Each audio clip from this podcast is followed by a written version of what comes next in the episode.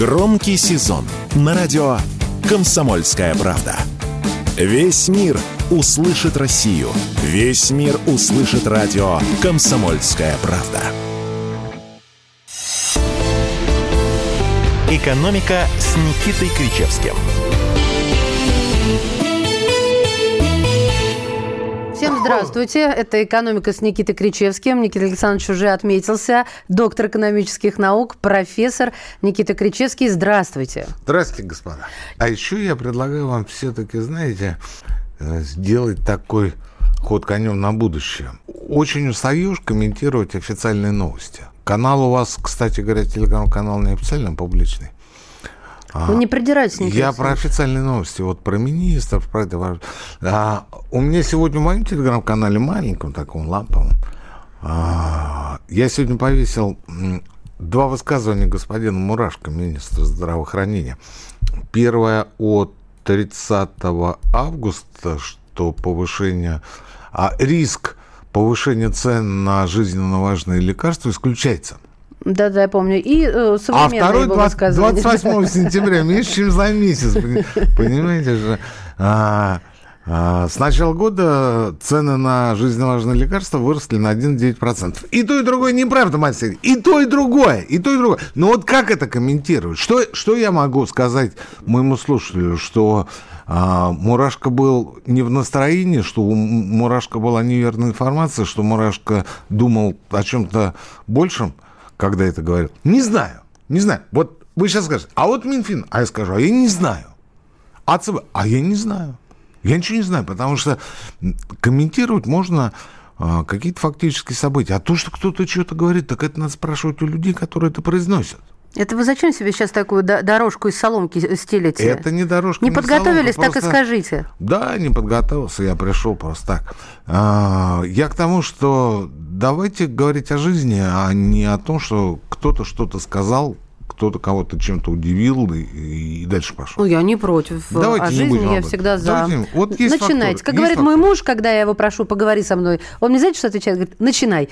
вот и я тоже. Слушайте, он у вас глубокий человек, Марсель. У нас высокие отношения. Я все больше и больше ему поражаюсь. Давайте, Никита Александрович, начинайте. Да, вот.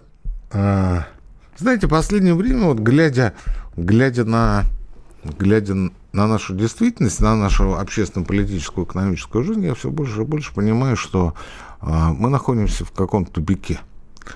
А, причем тупик такой весьма весьма жесткий. Жесткий. Почему? Потому что ну, все как-то хотят что-то изменить, но никто не знает как. Все говорят, а давайте вот это, а давайте вот то. Вот про курс, про курс, да, про курс рубля. Мне очень нравится. Я в понедельник у себя в телеге даже голосовалку объявил. А, что нам делать с курсом рубля? А, повысить ключевую ставку, первый ответ. Второй ответ. А, усилить э, контроль капитала. Третий момент. Раскулачить одну из нефтяных компаний. Ну, прочитайте, я здесь не буду публично это говорить. Ну и так далее. Представляете, то есть а, это уже превращается в водевиль. Водевиль. А, при том, что говорилось это тогда, когда курс был нормальный. А нормально-то сколько, напомните? Ну, он более-менее стоял там недели две. Угу. Вот. Потом он начал расти. И тут же появились новые глашатые с той самой либеральной поляны, которые, начетчики я их называю, которые объяснят вам абсолютно все, но в пределах своей поляны. Но как только ты их выбиваешь из привычных рамок, они тут же теряются. А, сегодня имел контакт с одним из, из них, он говорит, ну так ввели же запрет на экспорт нефтепродуктов. И поэтому треть валюты не поступает на рынок, из-за этого курс растет. Я ему тут же ответ. Я ему тут же ответ. А, дорогой, так два дня он как вкопанный. Валюта не поступает, а он как вкопанный. Он не меняется ни туда, ни сюда. По идее, это все должно быть только хуже, а оказывается никак. Следовательно, версия неверна. Неверна. И вот так во всем. Вот давайте вот это изменим, давайте то изменим. И тут, вы знаете, я совершенно случайно а, прочитал стенограмму Третьей Государственной Думы 1908 года выступление крестьянского депутата Госдумы Бакалеева был такой. был такой персонаж. Все а, звучит как песня. Да, крестьянский да, депутат, и слушайте, фамилия Бакалеев, слушайте, и 1908. Нем, мать, не перебивайте. А, это была третья дума, она существовала недолго, их было несколько до революции 17 года, потом пришли большевики и сказали, караул устал. Ну, в общем, я Хватит считаю, думать. Правильно сказали, да. Так вот он что сказал? Русский человек, как отдельная единица, слаб. И если кто-то подумает, что речь идет э, исключительно об экономике, о налогах, о каких-то материальных вещах, он глубоко ошибется. Дальше. Поддается всяческим влияниям. Особенно иностранным. Община же является спасением. Вне ее русский человек, как рыба без воды. А в ней он из слабого делается сильным, из малодушного – храбрый. Ни о налогах, ни о выкупных платежах, ни о перераспределении, ни о чем. Речь идет о том, что русский человек в одиночку слаб. Большевики очень хорошо понимали за русский характер. Они что сделали? Они насаждали коллектив. Везде, где только можно. Артель, если говорить об экономике. А, бригады. В абсолюте колхоза. Вся земля у колхозов не государственная, народная. А предприятие государственное, промышленность государственная. И везде бригады, везде а, профсоюзы, везде собрания. И они понимали, что это нужно делать, потому что русский человек в одиночку, как единица, слаб. И только община делает его сильным. Из малодушного храбрым. В связи с этим вопрос. Мы постоянно нарываемся, это вопрос не к вам, Марья Сергеевна, к слушателям – мы постоянно нарываемся на а, экзерсисы, так сказать, упражнения наших штатных пропагандистов. А не проще ли не тратить сумасшедшие деньги на содержание этих топчиков, а подумать о том, что, может быть, нам стоит возразить, возродить некую общинность, некий, а, некую социальную общность?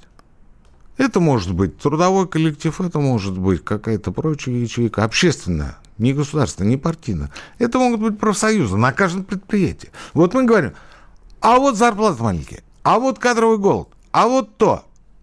А может быть, собраться коллективом и спросить у собственника, а почему вдруг у нас такие зарплаты маленькие? Всегда же спрашивали. В Советском Союзе не спрашивали, потому что там были другие блага нематериального характера. И все понимали, что они работают за квартиру. А сейчас-то другие времена, 30 лет уже. Но почему-то коллектив создавать никто не хочет. Вот эту общинность создавать никто не хочет. А это вообще возможно, на ваш взгляд? Без проблем. Сейчас с нынешним народом-то?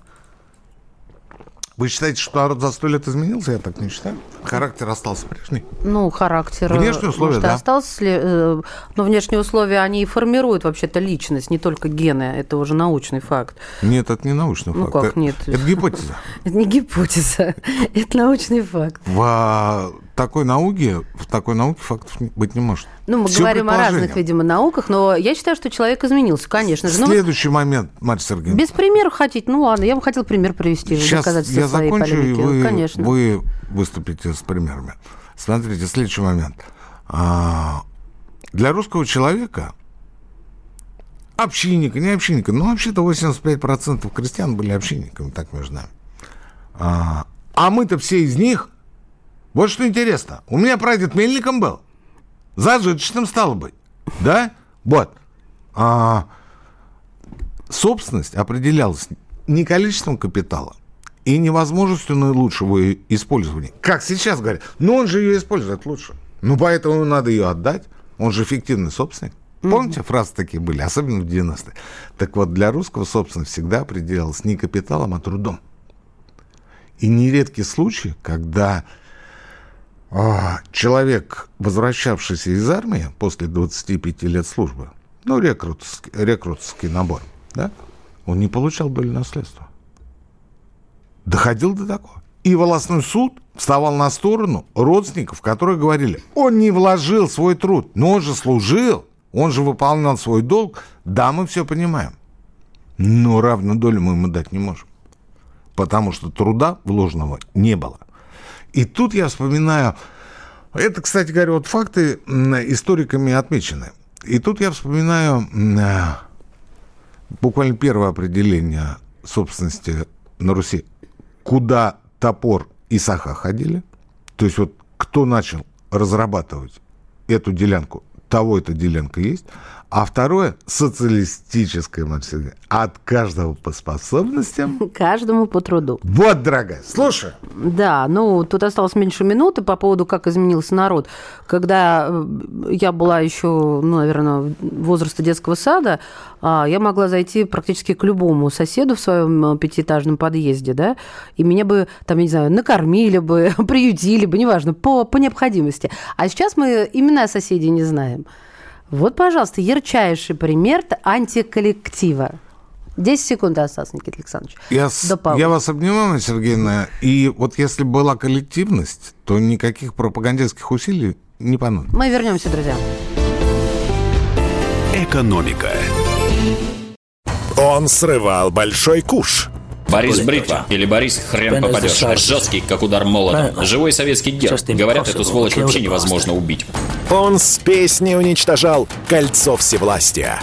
Шаланды полные фекалей В Одессу голый приводил и угонял бумер. Мы же люди искусства. У нас все должно быть красиво, лицо и все такое. Пушкин, кстати, сам бухал и в сельской бане с барышнями безобразничал. А теперь он пришел на радио «Комсомольская правда». Каждый понедельник в 7 часов вечера Дмитрий Гоблин-Пучков с толком, расстановкой и старым добрым сарказмом обрисовывает слушателям обстановку в стране и мире – Каждый понедельник в 19 часов по московскому времени. Подключайтесь. Гоблин плохого не посоветует. «Экономика» с Никитой Кричевским –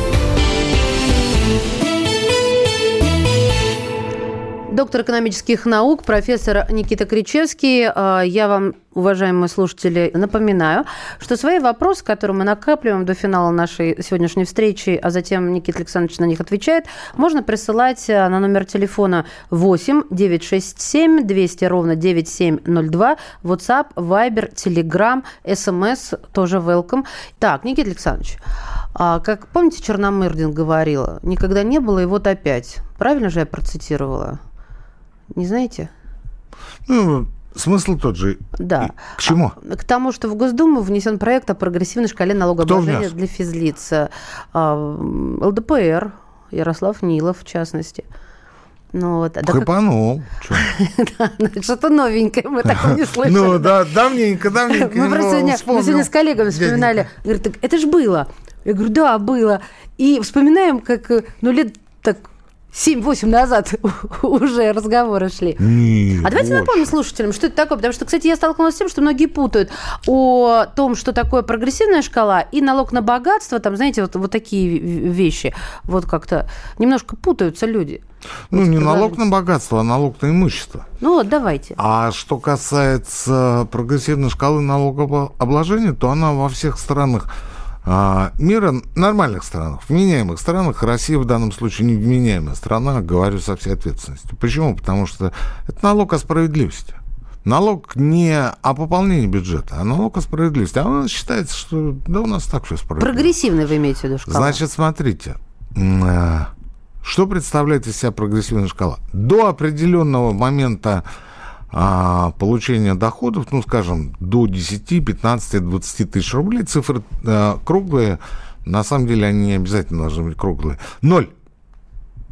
Потом идет а, а, самая большая, как правило, говорю упрощенно, самая большая когорта доходов, это, ну, скажем, 13%, 15, 20, 10, неважно. А по превышению, по превышению этой величины а, ставка повышается. Ну, скажем, с 13 до 20. Потом ставка повышается до 30. И потом, если говорить о сверхдоходах, она повышается, может быть, до 50. Где-то в европейских странах это 57% по максимуму, особенно в северной протестантской Европе. Где-то это меньше. В каких-то странах это фиксинг, например, в Болгарии, в Черногории, если мне память не изменяет, а, в Казахстане, а, в России. Да? Вот. И, в общем, до поры до времени всех это устраивало, и, не знаю, многих и сейчас, наверное, устраивает. Но суть прогрессивной шкалы именно в этом. Ну да, а вот то, что у нас сейчас существует, э, что там у кого большие доходы, тоже платят больше налог. Это Нет. как называется? Нет, разве такого нет?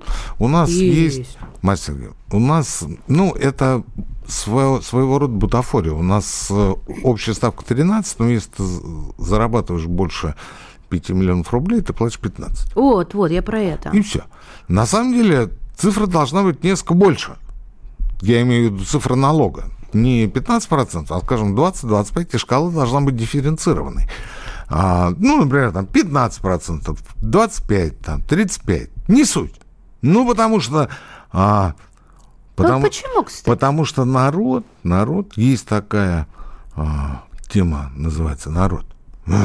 Народ, народ должен чувствовать, что некая справедливость государства Не-не, существует. подождите. Подождите, Марсель, подождите. Объясню, объясню. Ну, вы не даете сказать опять. Ну, Нет, это что вы не даете сказать. Ну, Марсель, ну, по- хорошо, извините, я молчу. Это я молчу. Не, Александрович, я Вы здесь главный.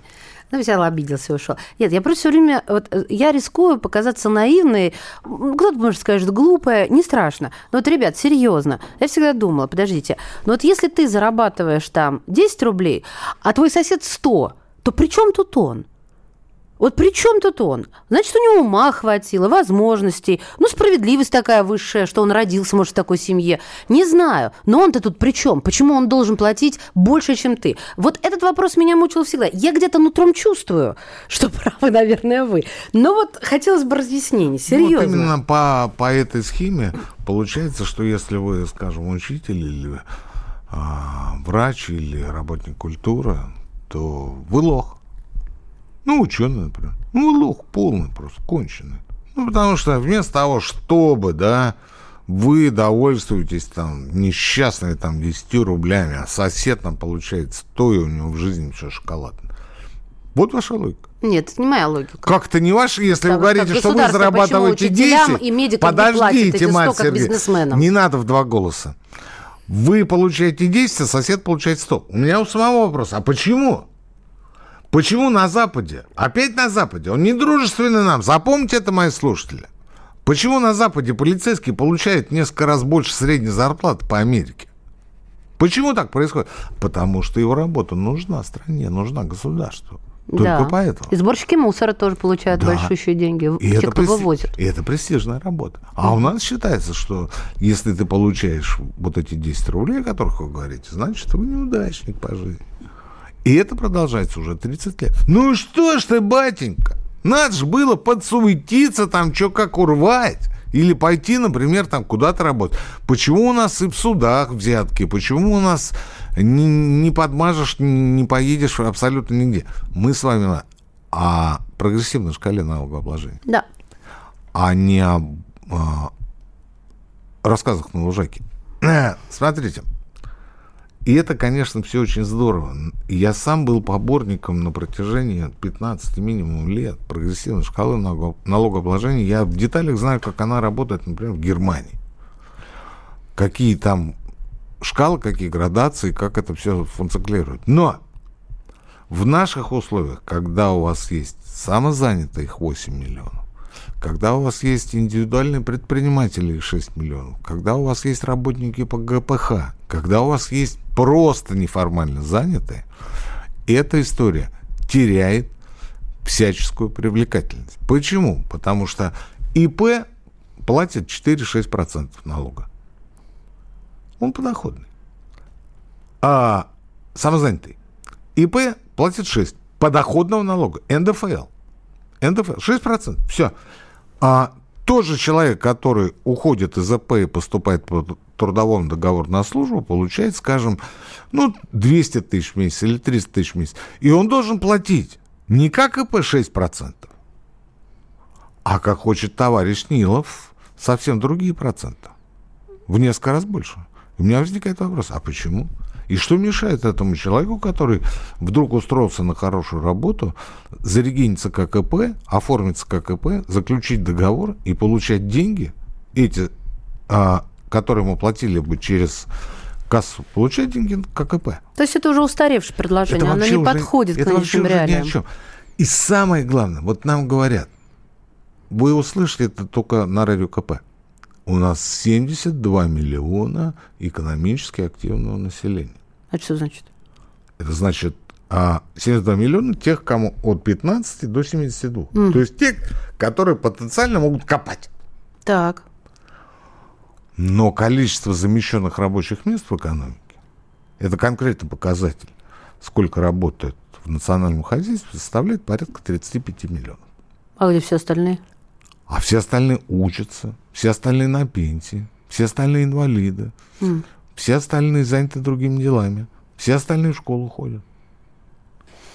Представляете, вот у нас, нам говорят, да у нас 72 миллиона. Да мы там сейчас горы свернем. Ребят, сколько конкретно работают в экономике? Потому что демографический показатель экономически активного населения мы с вами знаем.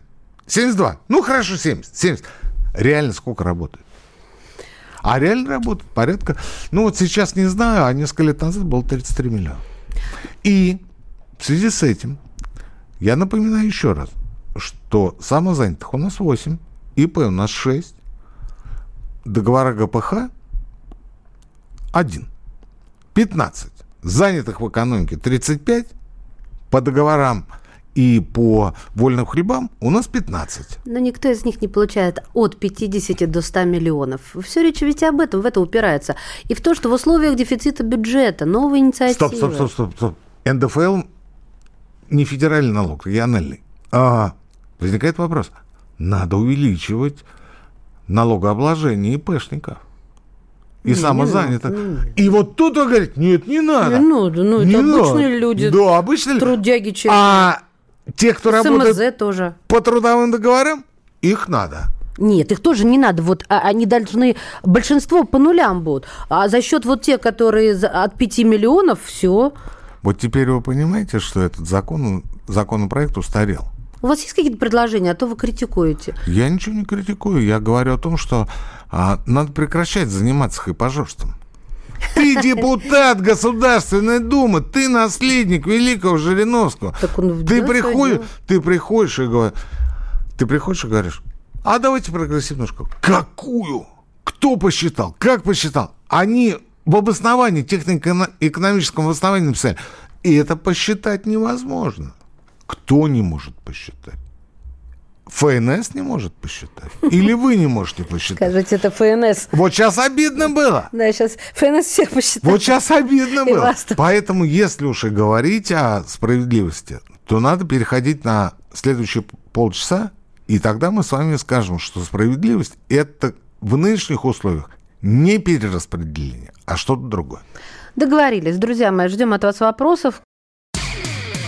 Александр Коц. Один из лучших военных корреспондентов не только в России, но и во всем мире. Он работал репортером во многих горячих точках. Чечня, Южная Осетия, Косово, Афганистан, Ливия, Сирия, Египет, Ирак, Украина. Каждый четверг в 7 часов вечера по московскому времени слушай на радио «Комсомольская правда» программу «КОЦ. Аналитика с именем». «Экономика» с Никитой Кричевским – Кучнее, товарищи, кучнее, потому что в эфире «Комсомольская правда» экономика с Никитой Кричевским, вот, экономист, не, доктор недопустимо много наук, тратим профессор. времени, вот ты посмотри, недопустимо а много тратим времени на а, вот эти вот общие рассуждения. Я к справедливости, чтобы побежать к другой теме. Э, бежим. Заканчивая справедливость. А, мы же закончили с вами на чем? На том, что Кричевский утверждает, что справедливость – это а не только не столько перераспределение национального дохода от более успешных к более нужным. Так. Так. А что это? По справедливости это в первую очередь неисключаемость и не соперничество в потреблении общественных благ. О, как загнул-то. Профессор, извините. Да, да, да. Что имеется в виду? Съела. Образование общее, доступное всем. Медицина общая, доступная всем. Далее по списку. Угу. Потом перераспределение национального дохода. Тут я согласен. Но надо брать во внимание не подоходный, то есть не доходный, вот то, о чем говорит Мила, угу. а имущественный ценз. Так, здесь поподробнее. Что такое имущественный ценз? Да. Это тот самый налог на богатство, который вы неосмотрительно назвали таковым. То есть это может быть налог на роскошь, это может быть налог на все. Но в наших условиях, когда ты зарабатываешь 100 рублей, а квартиру имеешь на миллион и дачу на миллиард, ты можешь зарабатывать 100 рублей и дальше. Но заплати, будь добр, с квартиры, с дачи и с автомобиля столько, сколько, угу. говорит товарищ Нилов. И, наконец, третье. Это свободная, обеспеченная государством горизонтальная кооперация между членами общества. Как в коммерческом плане, то есть мы имеем в виду в первую очередь те самые ООО, АО, ИП и прочее, да? А что такое горизонтальная общественная кооперация? Это когда знать. люди спокойно и свободно могут э, контактировать, взаимодействовать между собой с целью либо получения выгоды, либо а, удовлетворения нематериальных интересов, например, волонтерства. А сейчас так нет. По поводу волонтерства ничего говорить не буду, а по поводу коммерции вы сами знаете, что пригласил он любого из э, нашего списка бизнесменов, они вам тут же расскажут, как им тяжело, и как их шпыняют э, проверяющие организации, uh-huh. как им не дают э, участвовать, например, там, в госзакупках. А, ну, формально-то сейчас из правительства позвонит и скажет, что вы можете участвовать в любых госзакупках, ради бога. Хоть вы малое предприятие, хоть большое, без разницы. Но по факту вы там ничего не получите. Я говорю это на собственном опыте. Потому что я имел неосторожность летом подать заявку на получение гранта. Мне было отказано.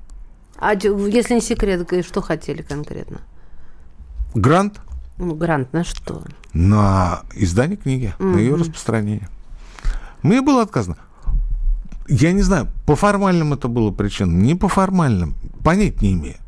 Видимо, как мне директор фонда сказал, видимо, там что-то я не прикрепил, не доделал, там все. У меня все стопроцентные по анкетам заполненные сведения. Там везде у меня стоит 100%. Я даже прикрепил бумажную копию, как того требовалось. То есть я несколько дней а, писал, записывал эту историю, а потом, когда надо было отправлять заявку, я отсканировал эту историю, перевел ее в цифровой формат и отправил еще прикрепленную заявку. И мне сказали, что, видимо, не соответствует формату, хотя как нельзя более соответствовал. Прям вот Ну, что там конкурсная основа была, и был бестселлер посильнее какой-нибудь. Ничего там не было. Я отправил в самом начале конкурсной кампании, заявочной, точнее, кампании. В самом, самом начале, в первые дни. А заявочная кампания закончится в конце декабря. Yes. Мне было быстро отказано, сказали, Никита Александрович, Давайте вы что-нибудь спляшите, что ли, не знаю, чтобы по Первому каналу показать. Потому что в вас хотят открыть новые таланты, Никита Александрович. Вот а именно. вы вот выпендриваетесь тут со да. своими книжками. Но. А я говорю, а может про трудовую теорию собственности написать, а может быть про... А они вам, пап, ты сейчас с кем разговариваешь? Коллектив, а может быть еще про что. Ну, то, о чем мы с вами говорим постоянно, о, о, о русском характере, о русском человеке, о том, почему у нас не складывается. Это же надо систематизировать. А на радио это хорошо звучит, но в книжках их прочитают минимум, но в книжках интересней. Э, на этом все. Да по, нет, еще не по все. По справедливости все, Сергеевна. Давайте. Да. А, очень такая животрепещущая тема про оценку рождаемости э. в России и про ее динамику аж до 2026 года. Ну, всего-то ничего, три года, считайте, три, три раза можно родить, да, вот за три года? Ну, три с половиной, ладно. Ну, три с половиной не считается там или три, или четыре, Маш. Да, как-то... Это я как мужчина мужчине Математика не моя сильная сторона в экономической программе. Да, да, да. Я за художественную часть. Давайте, давайте. Так вот, власти России оценили динамику рождаемости до 2026 года и, согласно прогнозу, в материалах к проекту бюджета социального фонда уже в 2024 году темпы снизятся на 5,8%. А, это написали РБК, в редакции которого ознакомились с этими данными. Спасибо, коллеги. Предположительно, в 2026 году, значит, снизится на 0,9% рождаемости рождаемость. И исходя из прогноза э, в этом году, то есть в следующем в России родится 1 миллион 172 человека. То есть 1,172 Марья Сергеевна, к чему это все? Ну, к тому, что это минимум с начала 90-х годов. Ну, хорошо. Вы что сейчас говорите так? По-другому быть не может. Нет, то это, это не, вы знаете, не в дополнение друг к другу. По-другому, может быть, не может, но это Не нехорошо. А, я хорошо сказал по поводу того, что вы спич закончили. А, да, это как всегда. Мать Как только я, я закрою я рот, вы наоборот сделал, радуетесь. я наоборот сделал комплимент. Ну а чем? Слушайте, и, и что? Ну да, это все знают. И чего? Но все, что даже вице-премьер выступила по этому поводу. Обалдеть. Да, и сказала, что все, Чё всё? что снизилось все. Не, это мы поняли. А делать-то чего? Да, ну как, что делать? Ну, Рожать. кроме того, что опылять. Нет, никто ничего не предложил. Я- да подождите, я видел новость, там э, увеличение мат-капитала, там прочие программы на 3 триллиона А, так так, нет, это другая уже новость. Да, будет увеличение мат-капитала, будет увеличение пенсии. Ну а что, и что? Вот у меня вопрос к вам как... К обладательнице мат-капитала? А я, кстати, тоже счастливый обладатель мат-капитала. Ну, я вас поздравляю. Точнее, не я, а супруга. А, А сколько у вас мат-капиталов? один. А он, а он, А может быть только один, да? он выдается один. Я вообще запутался, я не вспоминаю так вот, когда мы говорим в эфире. Он где-то у меня лежит, я даже не знаю где. А где, где он? а? Слушайте, где он? Ну так э, надо на госуслугах посмотреть, где он. По оформить его куда-нибудь и потратить. Думаете, точнее вложить. пора, да? Точнее вложить. А, один раз дается. Не важно, сколько у тебя детей. Первый, второй, третий. Вот э, на второго мы получили мат-капитал, отправили его в пенсионный фонд, э, в негосударственный пенсионный фонд. А, ну, потому что ипотеки у нас нет, а там на образование детей так э, Его не хватит? это, во-первых. Во-вторых, так то образование еще ехать-ехать. Не, ну детсад тоже образованием считается. Но мы многодетные, нам бесплатно. Так. Вот. Э, Я к тому, что, слушайте, я к тому, что вот э, говорят, а вот мат-капитал. А, а мы говорим, а сколько раз он дается? Оно говорит, один. А мы говорим, чего? Ну, у нас вроде как по день рождаемости. Оно говорит, а вот так? В бюджете денег нет. Государство не просило вас рожать. Да? Это первый момент. Второй момент. А, про триллионы. Марья Сергеевна, вы бы согласились родить, если бы вам предложили кучу денег? Куча это сколько, Никита? Ну, много. Нет, нет, мне со мной такие номера не проходят. Много это сколько? Ну, Давайте-ка. 300-400 тысяч. Это немного. А это мат-капитал. Ну, хорошо, 600. Нет, ну 700. второго-то я рожала не за мат-капитал. А вот сейчас, Маш, вот есть вариант третьего родить. А, вот сколько? Почем? Да, почем? А, Марья Сергеевна, русский человек по-другому Конечно, меня сейчас к создан. стенке поставят быстренько. Создан по-другому, Я вам да. помогу, уважаемый. Ему- 8 967 200 ровно Он, 9702. он, он рожает не для получения денег. Да это понятно. И не для страны тоже. Вот сегодня, последние 30 лет. Исключительно для себя это делают. Причем без особой надежды на то, что дети вырастут и будут помогать старости. Без особой надежды. Ну, просто вот такой долг. Долг! Вот у нас это долг, Маш. Я всегда говорила в эфире, что если бы давали квартиру, И вот здесь у меня возникает вопрос. Почему при рождении третьего ребенка не прощать бы ипотеку? это было бы несправедливо. Вот у меня ипотеки нет, а Кон- я третьего Ну, подождите, родила. Подождите, Ну. Маш. Мы, же, мы же говорим о конкретном направлении, об ипотеке. Мы же с вами не говорим о том, что есть и другие направления, которые вас устроили бы, да? Мы говорим конкретно о том, что вот у меня была ипотека, мы родили, ну, а с двойняшкой получили. Мне Виталий Леонидович Мутко выдал 450 тысяч рублей от Дома РФ. Оперативно выдал, ну, как, как многодетным. И мы погасили часть ипотеки. Да. Но вопрос в другом. Почему нельзя полностью ее списать? За счет государства. Но у нас же проблемы с рождаемостью. У нас же падает. Да там есть Да? более несправедливая штука. Дальше. Все, все, все ништяки молодым семьям. А если Дальше, ты старая Вася. семья, то все. Вот смотрите, я много раз рассказывал о том, что а, медаль ордена родительского сла- родительской славы мне не светит. Не сви- А почему? Да. Мой Вот, вот был? эти вот нюансы. Мне не нужны деньги от родного государства. Но если ты хочешь меня отметить, хочешь мою семью отметить, ну, будь добр. А, следующий нюанс. А, Собянин дает мне право бесплатной парковки до 2036 года, как, когда дети будут Давайте мы готовьте здесь совершеннолетними. поставим, потому что 5 секунд А у нас, потом? чтобы не... А потом... а, Суп с котом. Марья Нет, Сергеевна, нет, потом мы вернемся через несколько мгновений. Все Все программы радио Комсомольская правда вы можете найти на Яндекс Музыке. Ищите раздел вашей любимой передачи и подписывайтесь, чтобы не пропустить новый выпуск. Радио КП на Яндекс Музыке. Это удобно, просто и всегда интересно. «Экономика» с Никитой Кричевским. Экономика с Никитой Александровичем Кричевским. А, Давайте начнем сейчас. Добрый день. Хотел бы задать вопрос боль Никите Александровичу Кричевскому и дальше предисловие. Простите за мое дилетантство, но, на мой взгляд, все, что делает Центробанк, это... Ну что, Никита Александрович, вы комментируете слух, я не умею читать ваши мысли. Побыстрее, Марья Сергеевна, ну, А, много людей пишет.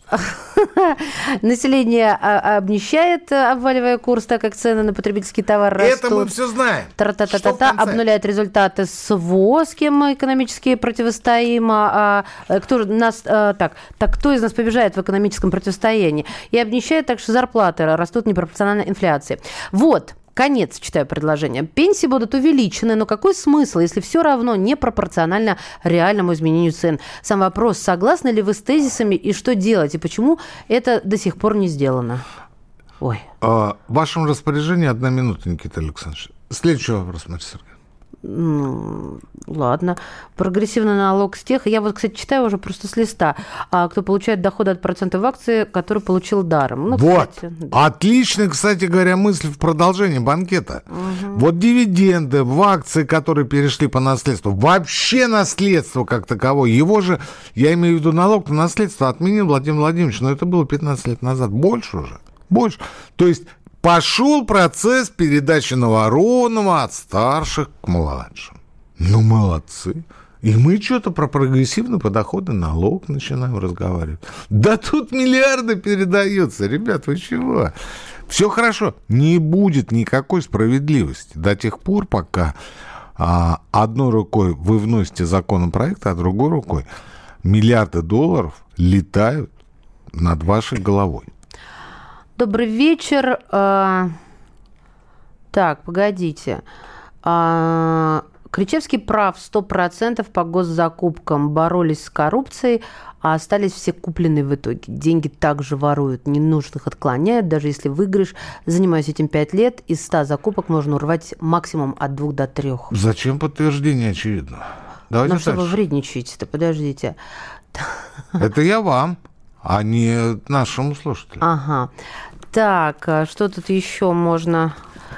А, поможет ли снизить курс а, или просто будут доп. доходы в бюджет? Если ниже 80 рублей пошлин нет, растет ставка. Я что-то запуталась вот в этом вопросе.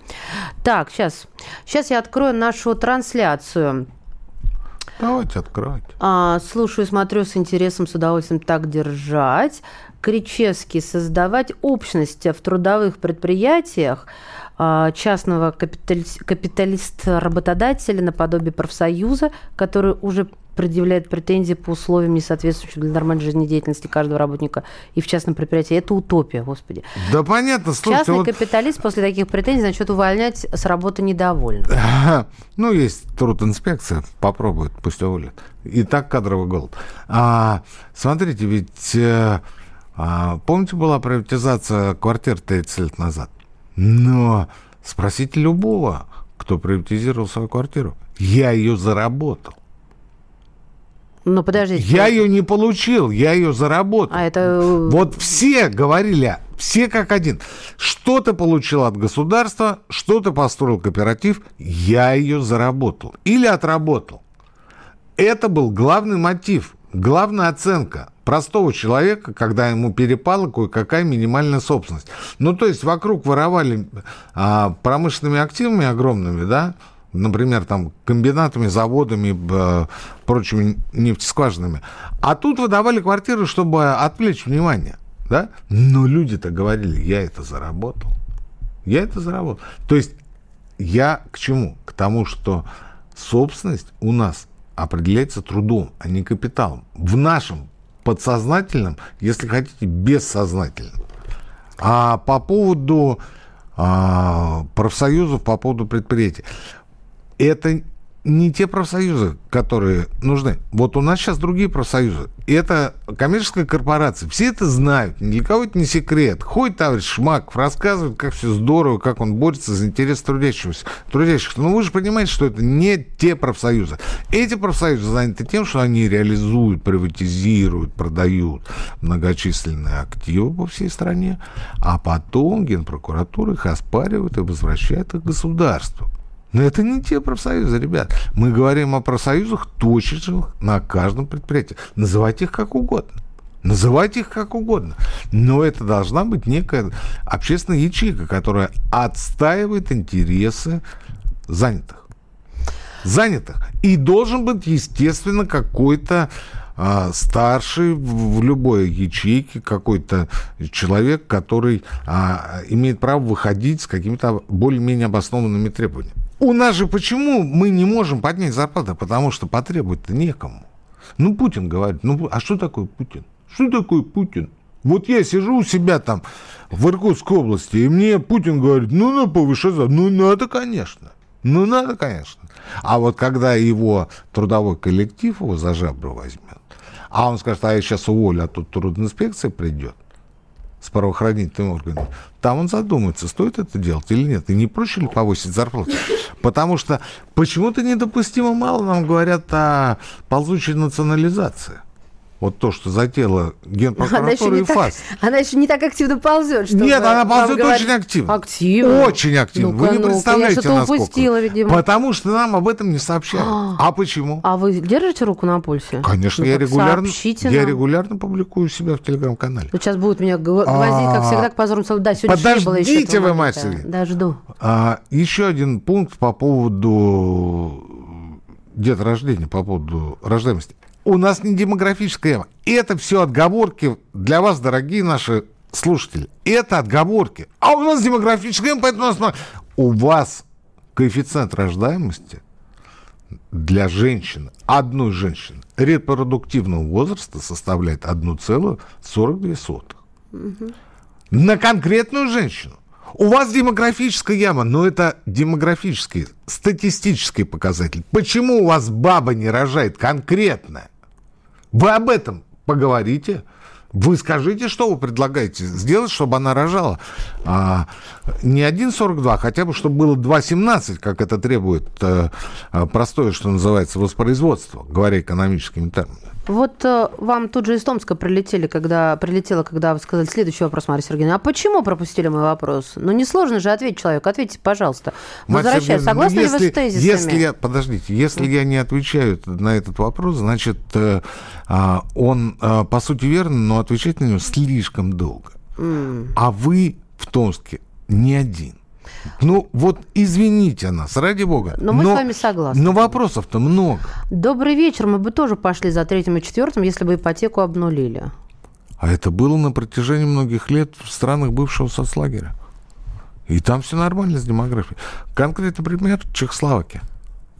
Там списывали. Да? Но там-то все более-менее. А у нас-то провал. У нас баба не рожает. Да ну что вы Владимир Владимирович, 1,42 коэффициент рождаемости, 1,42. Вы говорите демографическая яма. Почему конкретно человек не хочет? Потому что фильм «Однажды 20 лет спустя» появился в 80-м году, и с тех пор была тишина. А всякие госструктуры, квази-госструктуры наподобие там Института развития интернета и прочего, э, снимают сериалы про то, как приезжает школьный учитель, всех обманывает э, в школе, да, из Москвы в, регион приезжает, всех там обманывает, получает миллион, потом начинает крутить роман с, дирек, с директрисой, с училкой иностранного языка одновременно, а потом оказывается, что он приехал, чтобы этот э, родительский дом продать, но потом он передумал, и вот это считается актуальным социальным сериалом. А вот к вопросу о профсоюзах, видимо, догоняет вас вопрос. А, и кто у него работать будет, вот у того, кого, кому будет инспекция проходить? Сейчас сотрудника, умеющего работать, не найти. Но мы же с вами и этой темы касались, что а, профессионалов не Это хватает. две разные вещи. Так. Мы говорим о заработной плате, об ущемлении прав людей, занятых на конкретном предприятии, а вы говорите о кадровом дефиците. Кто будет работать? И это отдельный вопрос, который нужно задать человеку, который руководит или владеет предприятием в конкретной Томской, например, области. Сказать, Иван Иванович, а что ты сделал для того, чтобы повысить квалификацию своего персонала? Ну вот не на курс отправить в Ранхикс или еще куда-нибудь, то есть деньги потратить и частично отмыть можно, угу. да, а вот конкретно. Вот у тебя есть станок с ЧПУ, да, вот ты не можешь найти человека. А почему из а, а, мальчика, ученика не сделать э, за несколько лет хорошего специалиста? Кто мешает? А он скажет тебе, а кто будет эти несколько лет работать на этом станке? Тот, кто будет передавать свой опыт. Ну, в общем-то, да. Да. А другого пути нет. Ну, а да... как они выходят из этой ситуации тогда сейчас?